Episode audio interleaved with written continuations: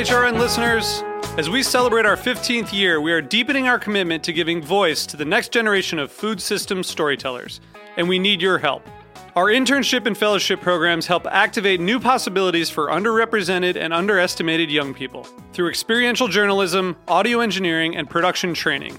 Through these unique programs, HRN helps food equity stewards build essential workforce readiness skills that expand their potential and foster economic mobility.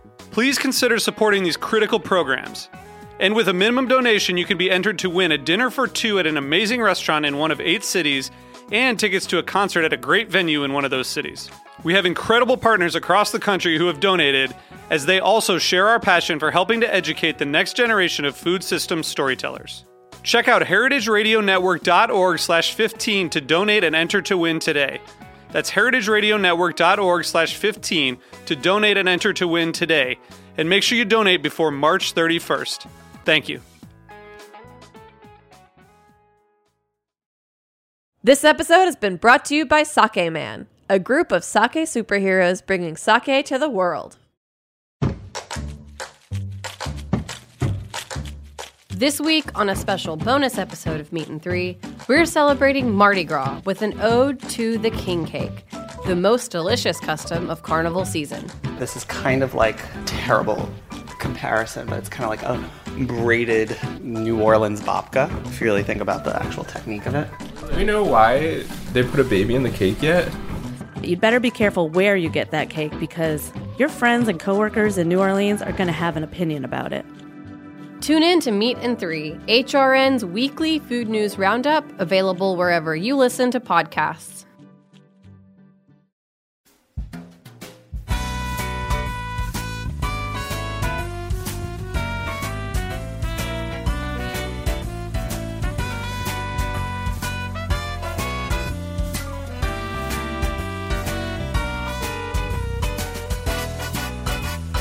Welcome Inside Julia's Kitchen podcast, the Julia Child Foundation for Gastronomy and the Culinary Arts. I'm your host, Todd Schulkin, the Foundation's Executive Director. Our show takes you inside the Foundation's world to meet the talented people we have the good fortune of learning from all the time. On today's show, we welcome cookbook author, food stylist, and professional recipe developer, Susan Spungen. In today's episode, we're going to talk to Susan about the secrets to being a great host, her new cookbook, Open Kitchen, and we'll hear Susan's Julia moment. Stay with us. We'll be right back.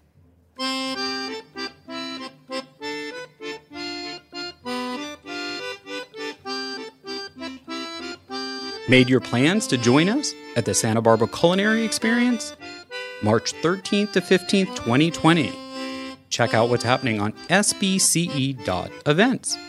It's three plus days of unique, only in Santa Barbara events, including cooking demonstrations, wine tastings, culinary talks, workshops and classes, farm tours, and guided farmer markets visits, as well as special meals from top chefs like Mary Sue Milliken and Susan Feniger, Ludo Lefebvre, and Chris Bianco, and dinners at Santa Barbara's hottest dining spots like the Lark and Bibi Ji. You'll even have the chance to attend a live Inside Julia's Kitchen taping. Don't miss it, as I'd love to see you there. As always, we launch the conversation with an inspiration from Julia. Now, Julia was a big proponent of home cooking, and home cooking very often extends to entertaining at home. And Julia was by nature a very social person. To her, it was always the more the merrier. But when you cook for others, especially if others mean people who don't routinely see you in your pajamas, you are also playing host. Two jobs that require practice, skill, and confidence. Certainly, food, food world professionals have experience that can translate into how to entertain at home with aplomb. Someone who embodies this description and shares Julia's enthusiasm for entertaining is cookbook author, food stylist, and professional recipe developer Susan Spungen. In addition to having earned her stripes as a food editor for more than a decade at Martha Stewart Living, she's worked as a culinary consultant on movies, most notably on Nora Ephron's Julie and Julia, for which Meryl Streep was Oscar nominated and won a Golden Globe for playing Julia. Dubbed last year by the New York Times as the Babe Ruth of cookies, the multi talented Susan joins us today to share her wisdom on how to make a success of entertaining at home and to talk about her new cookbook, open kitchen inspired meals for casual gatherings. Welcome to the podcast, Susan. Hello. Thanks for having me. We're excited to have you on. So let's start with sort of your your your multiple monikers. And you you dub yourself a professional recipe developer. You're also a food stylist, and I think a lot of our listeners are not necessarily food world professionals, just food world interested and mm-hmm. followers and foodies. But they might only have a vague idea of those jobs. So, can you kind of define those two jobs and when and if do they ever meet up or join together? Sure. Well, um, you know, actually, Britain has a better term for what I do, which is just called food writer. But in the US, people would be confused by that, because they might think you're a restaurant reviewer, you only write. So I do a lot of different things. Um, as you said, I do work as a food stylist, and, and you know, I worked as an actual you know, edit content editor type of editor, but also a words editor when I was at Martha Stewart Living. Um, I develop, I continue to, to develop recipes both for uh, various clients. Well, used to be a lot more magazine clients. There's less of that now because of you know what's happening in publishing. But um, and certainly for my own uh, magazines and yeah, I mean I, I have my own books and and things like that. Um, so you know they they come together because I'm one brain, I'm one person, and all these are all just different expressions of kind of my food philosophy and know-how. I guess is the best way to say it. Um, so I kind of can move in between all of those different sort of disciplines. Like to me, they're all kind of rooted in the same place, and that may not be true for everyone. And I'm a, a little bit unique in that way that I do everything.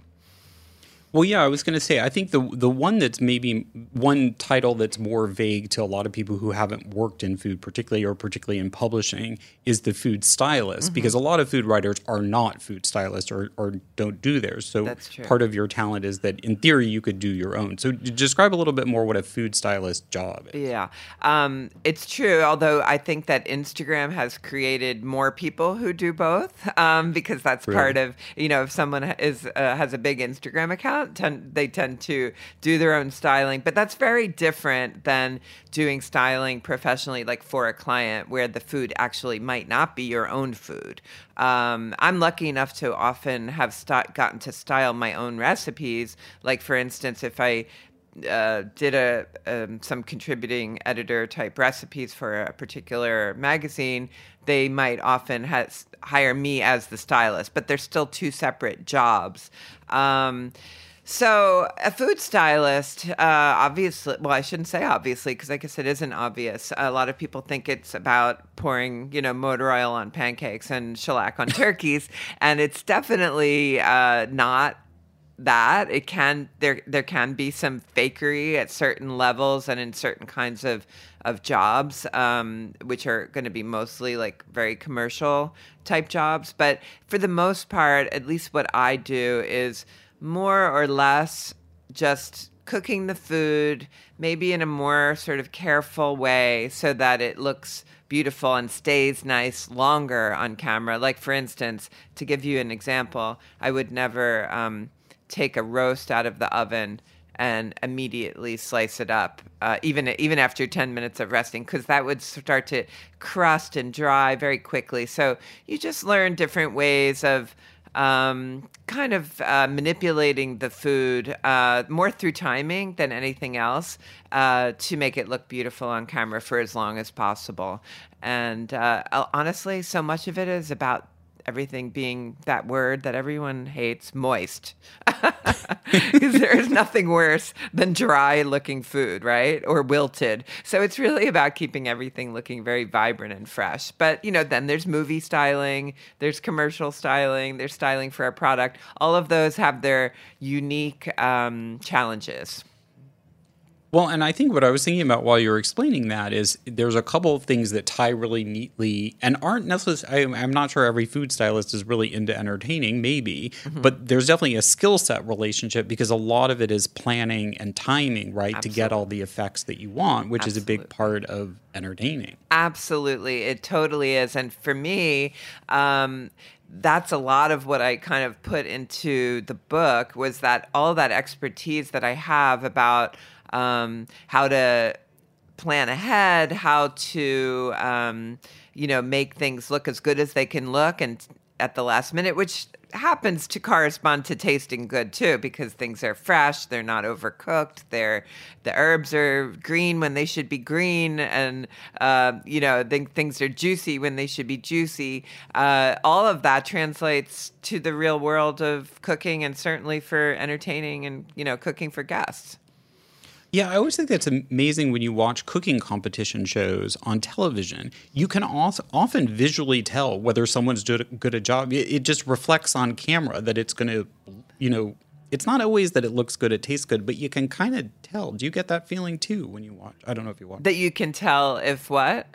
That it's it's going to taste good or uh, that they've ah. done a good job with the food by how it's kind of sure. presenting. Itself. Absolutely. I mean, you know, to use a pretty tired cliche, we do eat with our eyes. So when something looks good to us visually, we want to eat it. So that's our job as a food stylist is to just make it look as good as possible. And the trend over the last many years, you know, some people say since our Martha days when we kind of introduced a much looser uh, kind of way of styling food so it looked more real and less artificial. Not all the spaghetti ends tucked in and all of that. Um, you know it was sort of like just present the food like you would see it in real life with a lot less artifice. That was something that we really uh, embraced at martha stewart living in the early days and that has absolutely taken off as that's you know what you see today things are you know messy and crumbs and half eaten and looks great and it's much different than if you look at some really old issues of say gourmet or food and wine from the 80s the 90s you're going to see things feeling very tight artificially lit artificially uh, you know, arranged and you know, ribbons and flowers and weird things around the food. I mean, that's how it looked back then. Yes, you might get an orchid in your. Yeah, spaghetti. a lot of ribbons, which was like a weird, um, a weird convention that they used. Uh, I'd say in like maybe the eight, the late eighties, there was always a ribbon on set. Like all these things to kind of distract you from the food in a weird way. Where now it's like all about like really getting into the food, you know. Yeah, although you would never see like a messy counter with a bunch of papers in it in the background in Martha Stewart. Uh, no, probably not. well, even even there, like the look definitely evolved over the years. That like when I look back to some of the early issues, that at the time people said, "Wow, this is like really different." Um, I was like, "Oh boy, you know, it looks so dated." But that's what happens. Things change, and you get used to new ways of looking at things. So catch us up to the present, yeah. and we're well in the second half. We'll talk about your new book, but I just sure. want to talk to you just sort of more generally from all these experiences you had as a stylist and food editor, mm-hmm. food writer with Martha on mm-hmm. movies. Mm-hmm. What what is what, how would you describe the philosophy that you do take to cooking and entertaining at home? Uh, well, you know, I try to keep it simple as much as possible. I try not to take on more than I can comfortably do, even though I I do because I really want to you know, I, I like to, I, I often do break that rule, but I try to keep it simple. I think about like really nourishing my, my guests. I want them to feel good about eating with me, and I want them to also feel good after. I don't like to overdo it on rich food, um, even though I'm a dessert fan, but I feel like people can take those or leave them to their mm. discretion. Uh, I definitely want to sit down with them, which, you know, that's part of my philosophy of doing things ahead of time so that I can enjoy the party. Um, and also, you know, if it's a lot of people, I, I hire someone to help me clean up and do the dishes. That is a great and very relevant tip. But and I think that's a great trend. I think amongst people writing books about entertaining mm-hmm. is trying to not steer people away from trying to pretend that they are a restaurant chef, right. which is a very rare skill, and to think more about how to, you know, actually participate, not just be a, a, a, the, the person in the kitchen. Right. And also, it, it doesn't have to be a solitary uh, venture. I mean, you know, even if you're single, you could invite a friend to come over and cook with you. It's much more fun. Or, you know, in my case, I enlist my husband. He has certain things that he does. I have things that I do, and it all works out really well. Like his job is always to set out the drinks and the and the you know nibbles before people come over and set the table. And I know that he's going to do that, which really helps me sort of keep my calm in the kitchen because I'm like, oh my gosh, people are coming and I'm not quite done. And I like to have things like most of it done before people come over because that that's how that's like my kind of mental deadline is get it all done before the first person walks in the door. It's like there are certain things, and we'll we'll get into more of that later, um, that you can do while people are there. Those sort of last minute preparations. But I like to have the big stuff, you know, done, cleaned up, put away. And what do you do? Because I because I think for someone who is naturally, even if you're not like super into cooking or you don't have time to do it that often, if you're a naturally organized person, it helps. Oh yeah. What, what and clearly, I, I can't imagine you're not for what, what your career has been. But do you ever have conversations either with friends or who are, or fans who you know want to do this but are like oh i just can't plan ahead or how do you help people like that well i mean not everything has to be done or planned ahead there are recipes in this book and in any book that are great kind of oh my gosh i want to be spontaneous and have people over like right now. And there's a lot you can do like that. Um, but you still have to plan ahead in that you're going to think about what are you going to make. You have to go to the store. So i find all of that much easier to do by planning ahead. Um, you know the notes app on my iphone has changed my life because i make always I, I make a lot of my list there now. And then you know i go to the store i haven't forgotten my list at home or anything like that. And you can sort of make notes while you're thinking of it. So i find that a really helpful way to get ahead um, or make plan ahead. As far as people who say they they can't uh, well they'll just have to come into my house instead. Well i think that that's maybe you can also you know yeah get help or get people into the act. I mean i think you know, I think people underestimate how when they invite people over, that if people get there and you say, "Can you help with this?" or "Would you do that?" that that's engagement. It's not like imposing, and most people oh, don't no. mind or enjoy it. Yeah, that you can do that, but I tend that tends to get a little bit chaotic, and I I find most people offer to help because they see that you're quote unquote in the weeds. Um, mm. And so I prefer to not have people help too much. I mean, if if they get there early and there's something I need help with, sure, I'll, I will ask them. But honestly, I prefer to just kind of move on to the wine and the chat, and that that's more fun, I think, for everyone. Um, even though you know, I, I definitely will ask for help if I need it. But but my goal is to kind of not ask people to do too much. And and I take it that that's coming from a place of why you like to entertain, which is like you you like to gather people to enjoy themselves. Absolutely, not, not... I really am like very social. I really enjoy being with people, so that's the whole point of doing this. I think. Um, and you know like when i have a party I, I don't want it to end i know some people say like well sometimes maybe you're like okay time to go home but really i mean i wouldn't do it if i didn't enjoy it as an opportunity to uh, get people together. I love kind of mixing up different friends that haven't met before. Um, you know, I think it's like something everyone remembers, like forever. They've a lot of times they've made new friends at my house they never would have met otherwise. Um, and I just you know really enjoy it as a way of catching up with you know people that I want to spend time with. No, and I think that was very much a part of Julia's philosophy. She yeah. just so enjoyed being with other people, right. connecting other people, and yeah. what came out of it, and really saw food as this vehicle yeah. to enable that. Absolutely. In fact, I have in my uh, my hostess book, I used a, a, Julia quote in the beginning. I don't know if I'm going to quote it word for word, and it, it's on its own page, and it says. Um, some people don't understand why you would spend two hours of work on two minutes enjoyment, but if cooking is evanescent, then so is the ballet, which is such a Julia thing to say. But I really, really agree with that philosophy. Kindred spirits. Yeah. So, since we're on Inside Julia's Kitchen, we have to ask you about being the food stylist and culinary consultant on Julie and Julia. What was yep. that like? Well, um, I could write another book about that. Please um, do. no, well, I don't know if I will, but you know, here's the thing: I think I was the only person on that set who had been to Julia's house in Cambridge and who had actually maybe one other person might have met her, but I was the only person that actually was in Cambridge. Um, and you know, Meryl really really embodied Julia and she stayed in character pretty much all most of the time.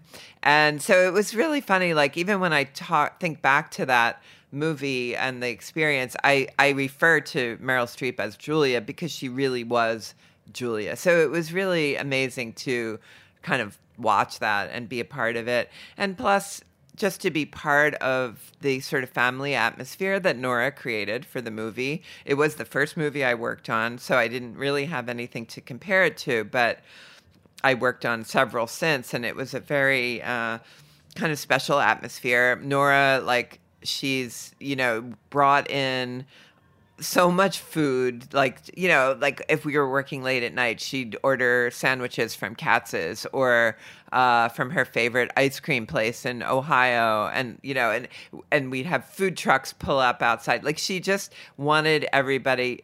I mean, we all did gain weight, but um, she wanted everyone to just enjoy food. And, you know, what we didn't know when we were making the movie is that Nora Ephron was ill and, uh, you know, she knew that and no one else knew that. So looking back afterwards, it made it an even more um, kind of special experience to have shared that with her. And she really did think of it as our movie, not her movie. Well, and I think you're describing, and read this about Nora Ephron too, about the food was this vehicle to engender that mm-hmm. kind of family atmosphere. Yeah. And to, I mean, the be- movies work, I know this from my own experience, when everything is clicking. There is True. not one person who makes a movie. And if you have four things not clicking, you will not have a good movie. True. And it seems like that's what Nora understood and was trying to foster. Yeah, I, I would say in retrospect that that's true.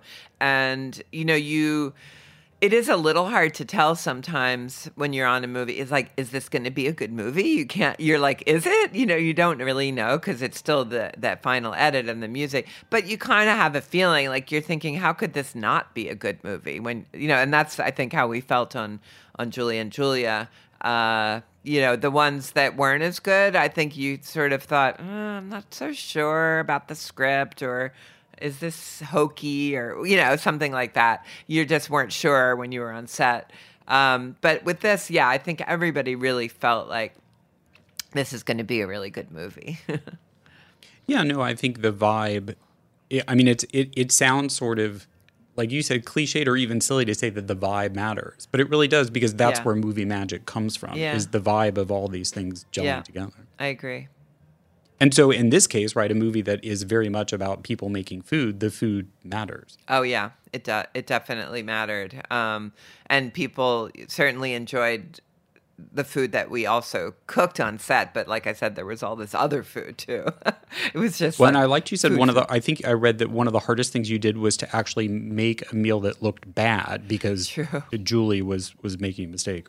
True. Yes, I was. Well, it, it is. It's hard, you know, because like uh, you know, with film, they want to everything has to be obviously dramatized. And like for instance when the first time she makes the boeuf bourguignon uh, amy adams character uh, julie powell um, you know she has to pour the wine in to deglaze the pan and um, you know, Nora, it was kind of disappointing sizzle. And Nora was like, wait a minute, I remember it being much more dramatic than that. And then the special effects guy had to get involved and we had to make a big giant puff of steam, which I don't know if you remember that part of the movie, but it's not the way it, it actually is. You know, when you're cooking, you're like, wow, that's dramatic. But then you look at it on film and it's kind of just this little puff of steam and a little short sizzle. So we had to like really amp that up.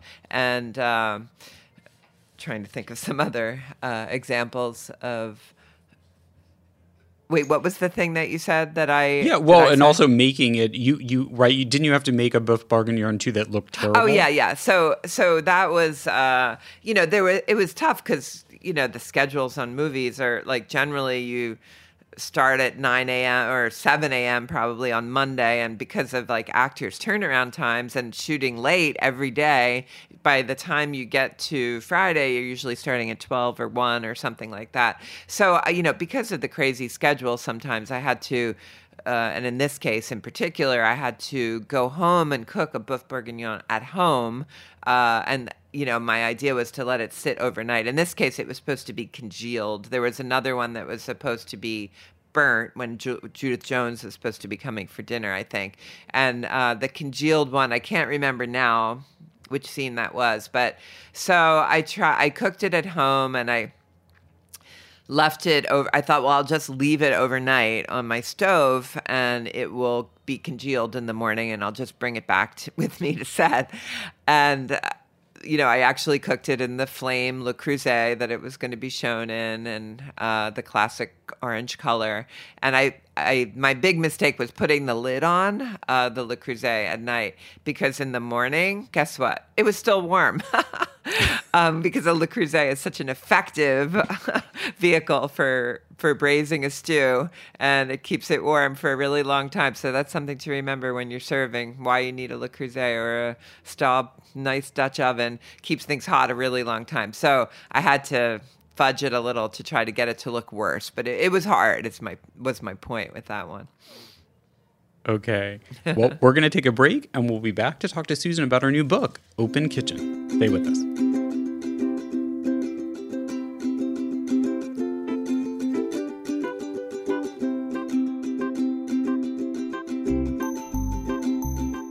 This episode is brought to you by Sake Man. What is Sake Man? Sake Men are judo athletes wearing lucha libre inspired masks that act as sake heroes. This team of athletes moonlight as sake educational professionals spreading sake to the world. Learn more about their mission and their favorite sakes at saketotheworld.com. That's saketotheworld.com. Welcome back. We're talking to author, food stylist, and recipe developer Susan Spungen about her new book, Open Kitchen Inspired Meal for Casual Gatherings.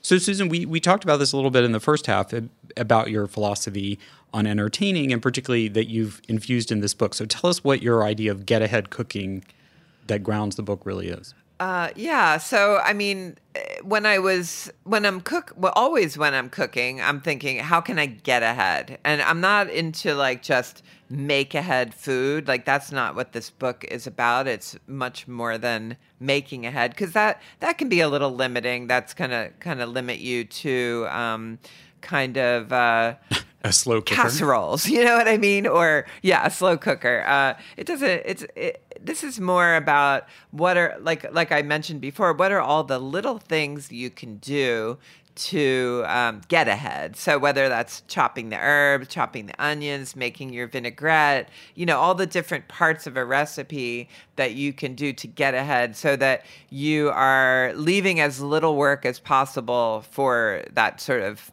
last hour of of cooking. So in each recipe I actually list all the all the tips for if you want to, you know, if you're really an organized person and a planner, the things you could do 3 days ahead, 2 days ahead, 1 day ahead, an hour ahead, and what you should keep for the last minute. Um, because I think the mistake sometimes that people make is they're so anxious to plan ahead that they do too much ahead of time, and things are, you know, the green beans are brown, and uh, you know, things are kind of wilted looking. So, you know, I, I I like to tell people what what to not do ahead of time as well. No, I think that's a great guide, and especially for people who aren't as experienced but are gung ho. Those, I mean, really, you learn those tips, you know, as you have through experience, Right. and mistakes, basically. Absolutely, absolutely, and I have I have that in spades. But um, and these things, these tips, they they make the food um, both look and taste its absolute best when you're serving it. Yeah, no, I think I was in reviewing the book. I kept thinking about whenever my wife and I are debating about, oh, we're going to host something and what are we going to serve, and I come up with more creative ideas. And my wife is always the one who says that won't keep ahead. I- I, don't want to be in the kitchen doing that. Right, And right. Well, you know, I started to realize that that guides, uh, you know, my decisions when I'm cooking for other people and a lot of other people's too. So instead of having to search through a book for something that is suitable, uh, you know, I tried to use that ethos throughout this book. So there's you know, I mean, uh, there are things that are easier that can be done last minute because let's face it, not everybody is a planner, but by and large, the recipes in this book will work for you if you want to entertain. Well, let's talk about. I think the other great thing about this book is you have tons of recipes in this book. You are not shortchanging anyone, as well as hundreds, maybe a thousand gorgeous photos. Well, not a thousand. there's a well there's i think there's 125 maybe and change uh, recipes. Um, but yeah the book did come out really kind of thick and big. I don't know exactly why but i love the heft of it. Um, and it, it is really pretty packed. And i actually i had i think i had like 150 in some recipes and i had to cut back. So i always feel you you have a better product when you edit out the stuff that isn't as strong. So I feel like what what we ended up with were you know 125 really really solid recipes. Um, and I'm sorry, what was the sec the part? Well, no, I was going to say it was good. You, you know, really feels like it's good value. The, Uh, one yeah, of the things I wanted to ask you mm-hmm. was I, I liked what you said, but I wanted to get you to kind of share that one of the things you recommend, in, in addition to your get ahead cooking philosophy and mm-hmm. the planning and the tips you give, mm-hmm. is adding a wow factor to you know one dish for your guests, which I, I, I think is great advice. But I also think it's how you present it is not. It- It's not necessarily making you know a la minute souffles for everyone. So could you give us some example, your wow factor examples? Yeah. Well, I mean, the other thing to you know to think about with a wow factor is like you only need one. Like sometimes, like you're saying, people can overdo it, and they make trying to make all these things have a wow factor when you only really need one. That's what people are going to remember, and you know they kind of cancel each other out if you do too many to try try for too many wows. Um, so you know whether that's your centerpiece, as I put it in my book, and I have fish, chicken, meat, and vegetarian centerpieces. That can be the place for your wow, but. Uh, you know, I was thinking about like, I mean, dessert is is a great place to do a wow factor, and I have a lot of wow desserts in the book, um, like the chocolate beet cake, for instance, or uh, the uh, Scandinavian Brita cake. I mean, they're just so beautiful. And the thing about a dessert is that you can have it beautifully displayed on the counter when people walk in, so they can be kind of anticipating throughout the whole meal. They see it right away, and they'll be anticipating it throughout the meal. So I think that's a nice way to go. And you could also just do it with your beautiful drink spread and. Um, you can make a gorgeous black and white cheese board with my charcoal crackers and beautiful ash covered cheeses. I mean, you have to think about the visuals. And then I have like a, a pickled cherries with sumac and burrata, which is also absolutely gorgeous thing to serve as soon as cherries are in season. Um, I, I have a winter grand aioli. That is a major wow. And if anyone wants to look on my website, there's a video of me serving that to actual making it and serving it to guests. Um, Can last you, year, I don't. I, since this is radio, and it's often you just describe what it is and what it looks like. Yeah, so a grand aioli is is that what you're asking about the grand Yeah, aioli? yeah, yeah. Yeah, so a grand aioli is a very classic uh, you know, French dish, great for entertaining. Usually it's a summer thing and cold. Uh, it's usually involves one or two kinds of seafood, a bunch of blanched vegetables, and a big bowl of homemade um, aioli, which is garlic mayonnaise. So in this version, I thought it would be kind of fun to make it into a winter thing. Um, so I have like a whole roasted cauliflower and you know lobsters that I suggest buying from the store or shrimp, either one, a big piece of baked salmon, um, and then a lot of like kind of room temperature roasted vegetables. So it's all just kind of a heartier, warmer kind of thing than the summer version.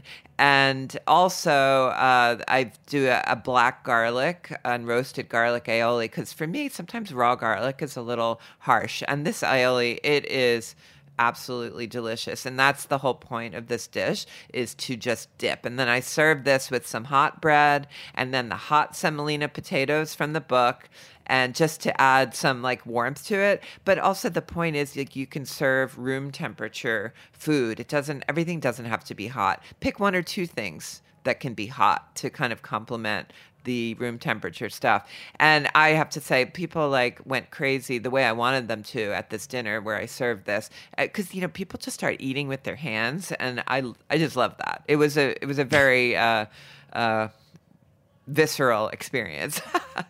So, I, actually, I meant to ask you this: Do you, when you entertain, do you usually serve buffet or family style rather than like plated? uh, usually, yes. I mean, I don't think people at home really plate dinners too often. I usually like to set the food out and let people take what they want.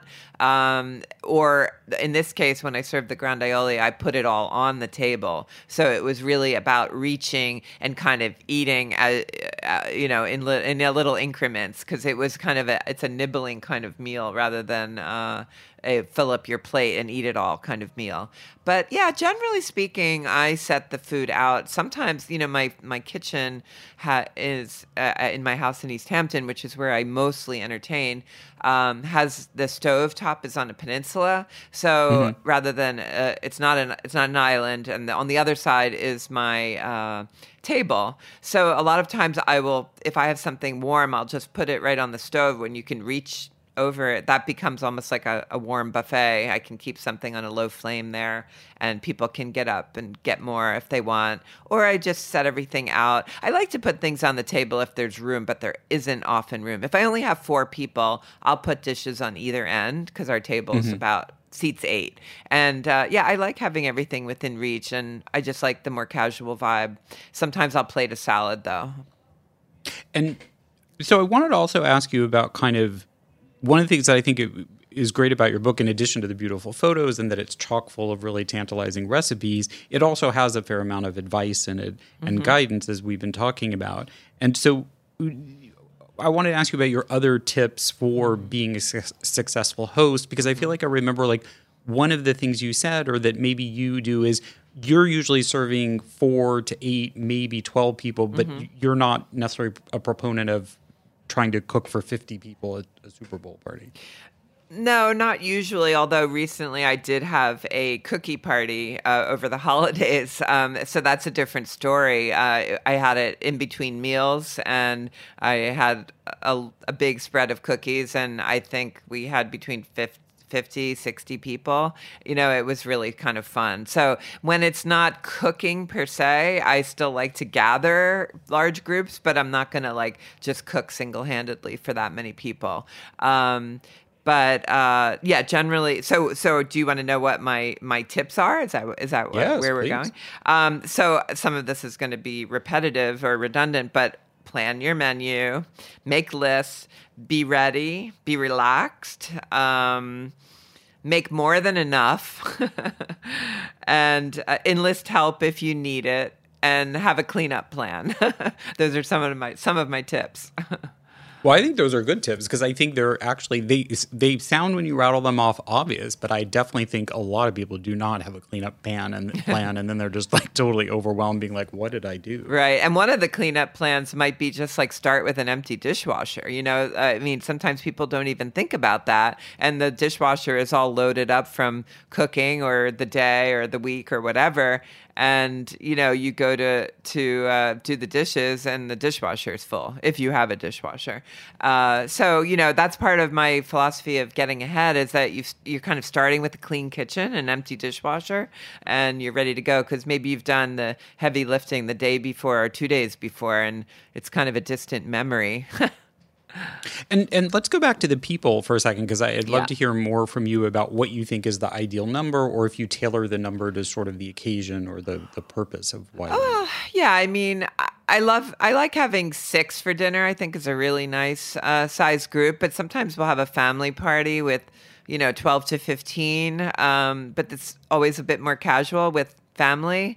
Uh, like we had a, a birthday party for my mother-in-law last summer, and it was more like an eat in your lap kind of thing out on the deck, and it wasn't as much of a sit down. Like I'll do more people if it's a situation like that. Um, but when it's like really a dinner party, I aim for six or eight, but I'm also happy to have four. And I'm, you know, sometimes my husband and I also try to invite a single friend over because I feel like singles don't get uh, enough attention and get left out a lot. So sometimes we like lavish our attention on one person. Which well, I, think that's really nice because I think what, what ends up happening is we tend to get ambitious with, oh, we finally have time to do it, and we invite too many people, and then I don't get to talk to anybody. For like Yeah, it's minutes. true. It's true. And so, I- I mean, we've done that a couple of times with, uh, you know, single people that we know and i think it's really nice for them and it's nice for us too because we really get to know them but more often than not we have you know four or six or eight total. Like we don't say oh well we can't get eight people together so we can't have a dinner party. I mean we'll we'll have kind of whoever's around but i think we aim for six to eight. Well, and I also think that's a great tip if you're trying to build up your your entertaining confidence is to mm-hmm. not feel like that just having one or two people over is not entertaining. oh it absolutely is yeah. And it's a great great way to lower the bar and lower the stress of, of pulling it off. Yeah, and it is the fewer people you have, the easier it is, obviously. Um, but there's not a big difference between, let's say, having one or two people over. If you know, just four, it's easy. It's very easy to have just two people over if you're two people. And you know, six, it's a little bit more. Eight starts to get harder. So, you know, the more people you have, the you know, the more glasses, the more dishes, the more cleanup, et cetera. And then, you know, uh, uh, Thanksgiving, I should say, is another opportunity when we have more people, usually 12 to 14. Um, and I definitely get help for that because the last thing I want to do is be cleaning up like, you know, hardened turkey grease like three hours later. So I Well, always, I also think that's a great point. Is that Thanksgiving is not normal entertaining? Right, That is uh, right. Right. And I think people get in that they they survive Thanksgiving and they do it and they think, oh, I'm not doing that again until next year. yeah. But they confuse that with like standard entertainment. True, true. And it doesn't it's definitely it's bigger, it's more. I mean, yes, you can ask people to bring dishes, but it's still a lot. Uh, you know, just just because like a turkey's unwieldy for one thing, it's big. You know, you have to, it's like a lot to handle just the turkey. Even if you had people bring all the side dishes, if you just are cooking the turkey, uh, you know, it, it's you know, for some people that's that's a fairly heavy lift. Not you know, no pun intended. It really is. It's not not the easiest thing, especially if they haven't done it before. So yeah, it can be so much easier than that. You can make. There's so many like completely make ahead dishes that are especially winter dishes in the book like uh, an osso buco ragu that you can just the all only thing you have to do at the last minute is make a salad and cook pasta and you know toss it with the ragu which you could have made three days ahead and left in the fridge or a month ahead and put in the freezer. Um, that's like a perfect example of how easy it can be. Um, and I I aim for in the winter. I love to do braises for that reason. They're better ahead, and you know it's just uh, really really takes the pressure off at the last minute. There you go. And Julia would approve. I- indeed, indeed. So, what is your go to dinner party dish? How do you make entertaining more fun and less stress? Send us an email or even a voice memo to contact juliachildfoundation.org and let us know. After the break, Susan's going to reveal her Julia moment. We'll be right back. Hey, like what you hear? Heritage Radio Network has plenty more. With fresh programming every week, we've got something for everyone. Trying to start your own food business? Concerned about where your food comes from? Looking for the best wine or beer to bring to a party? Find our shows on iTunes or Stitcher, or head to heritageradionetwork.org to listen live and subscribe to our newsletter. When you flip anything, you really, you just have to have the courage of your convictions, particularly if it's sort of a loose mass like this. Well, that didn't go very well. See, when I flipped it, I didn't, I didn't have the courage to do it the way I should have. But you can always pick it up, and if you're alone in the kitchen, who is going to see? From Julia's immortal words, we move into our last segment, which we call the Julia moment. Here's when we ask our guests to share their favorite Julia memory moment or how she's inspired them in their career. All right, I'm looking forward to this, Susan. What's your Julia? Uh, well, yes, I did have some time to think about this ahead of time, but it's also the one that I often tell. So, in uh, oh, I don't remember the year. It was probably '96 or '97 uh, when when Julia was working on the book and ser- and TV series. Uh, Baking with Julia, which is also when I met Dorie Greenspan because she was the author of the book. Um, we, uh, Martha and me and uh, a team went up there to make this spectacular wedding cake. Um, and it was a two day shoot. Most of the other ones were one day shoot, but of course we had to be extra, even though that was not a term back then, uh, and do a you know elaborate wedding cake. So the shooting took two days. So we were there overnight. I think we stayed at the Charles Hotel, and uh, oh yes, my favorite. and Julia and Jeff Drummond uh, made us dinner. Me and Martha and I don't remember who else was there and whether Dorie was there, but it was a very small, intimate group. And of course, it was so super special. I mean, she cooked, I, Julia actually cooked for me. Um, not just me, but I was there and I can tell you what she made. And it was grilled steak. It was summertime, so we were just outside on the patio and we had grilled steak and twice baked potatoes with lots of butter. And mm-hmm. I don't remember what else, probably just a salad. And that's just to show you how, how really simple things can be.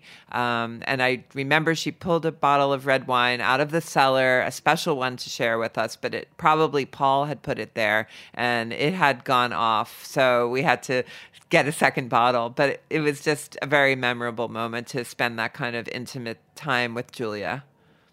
Well, and how on theme that your Julia moment wasn't uh, Julia, you know, entertaining and true. hosting people to dinner. True, true. And I think that really speaks to what what I've learned from the most accomplished people in the food world is when they do entertain you, they're usually serving you very simple food, True. but is often top quality and perfectly yeah. done. Yeah. And if you have any friends that are chefs, invite them over for dinner and cook for them because they never get invited anywhere. Everyone's afraid to cook for them. No, well, and poor Julia. Yes, people would be. Ner- but don't be wreck, afraid. No, I mean, like like Julia said, I can do my imitation here. Never apologize. You know, mm-hmm. you never apologize for anything that you've you're serving or or you know what you're doing. It's like you know, just be proud of what you've made and don't say, oh, well, this is overcooked or eh, I made a mistake or I forgot to follow the recipe. Just serve it with pride. I think that's great. Although we we were just discussing this though that, that, that when Julia's advice was to never apologize, it was speaking about your own food. It was not for life in general. Oh, that's true. Yes. oh, absolutely. Yes. That's that's definitely something to be clarified. Uh, yeah, for sure. Indeed, she would apologize if she made a mistake. Absolutely. She was a very kind person. Indeed. Well, Susan, thank you so much for joining us. Thank you for having me. It's been a pleasure. Thanks everyone for listening. Susan Spungen's new cookbook is Open Kitchen Inspired Meals for Casual Gatherings. It's out March 3rd, 2020 from Avery, a Penguin Random House imprint. It features stunning photographs by Jenalyn Hires and a multitude, as we discussed, of delicious recipes. Look for it online or ask for it at your favorite local bookseller. To indulge in Susan's world of gorgeous food, she's at Susan Spungen on Twitter and Instagram, and at Susan Spungen1 on Facebook. It's S P U N G E N. You can learn more about all her work on susanspungen.com. For all the updates about the Julia Child Foundation, including the upcoming Santa Barbara Culinary Experience, keep up with us on at Julia Child on Facebook, at Julia Child Foundation on Instagram. It's at Julia Child JCF, and I'm at T Schulkin on Twitter. The Julia Child audio clip from The French Chef is used with permission from our friends at WGBH. Thanks as always to my co producer of the Foundation, Lauren Salkeld, and our sound engineer at Heritage Radio Network, Amanda Wang. Our theme song is New French Horn by Novi Valtorni. Please remember to give us a review. It really does help new listeners discover the show. On the air on Heritage Radio Network on Thursdays at 4 p.m. Eastern, 1 p.m. Pacific, with downloads available soon after wherever you find your podcast. We look forward to bringing you back into the Foundation's world next time on Inside Julia's Kitchen.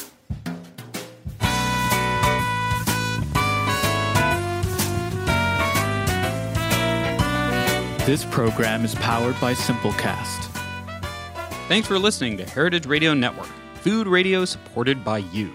For our freshest content, subscribe to our newsletter. Enter your email at the bottom of our website, heritageradionetwork.org. Connect with us on Instagram and Twitter. Our handle is at heritage underscore radio. You can also find us at facebook.com forward slash heritage radio network. Heritage Radio Network is a nonprofit organization driving conversations to make the world a better, fairer, and more delicious place. And we couldn't do it without support from listeners like you. Want to be a part of the food world's most innovative community? Subscribe to the shows you like, tell your friends, and please join the HRN family by becoming a member. Just click on the beating heart at the top right of our homepage. Thanks for listening.